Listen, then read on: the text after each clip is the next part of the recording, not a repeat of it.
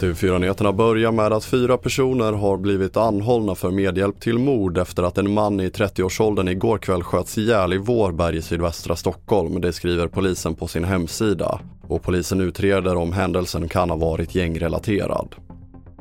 Vidare till USAs tidigare president Donald Trump som har förhörts under ed i det civilrättsliga målet om hans fastighetsaffärer.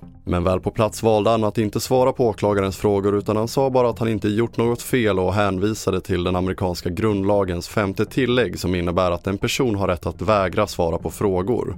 Och så här sa TV4s utrikesreporter Thomas Kvarnkullen om detta. Ja, enligt eh, juridiska experter så kan det ha en ganska enkel eh, förklaring. Det pågår nämligen en separat eh, utredning om samma sak men den berör om brott har begåtts. Och skulle Trump ha svarat på frågorna under förhöret igår, då hade de svaren kunnat användas mot honom i den andra utredningen. Och vi avslutar med att strömningstjänsten Disney Plus har fått 14,4 miljoner nya prenumeranter under andra kvartalet och det gör att plattformen ligger precis framför konkurrenten Netflix i kriget om tittarnas gunst. Disney Plus har nu totalt 221 miljoner prenumeranter mot Netflix 220,7 miljoner. Fler nyheter hittar du på tv4.se. Jag heter André Metenen Persson.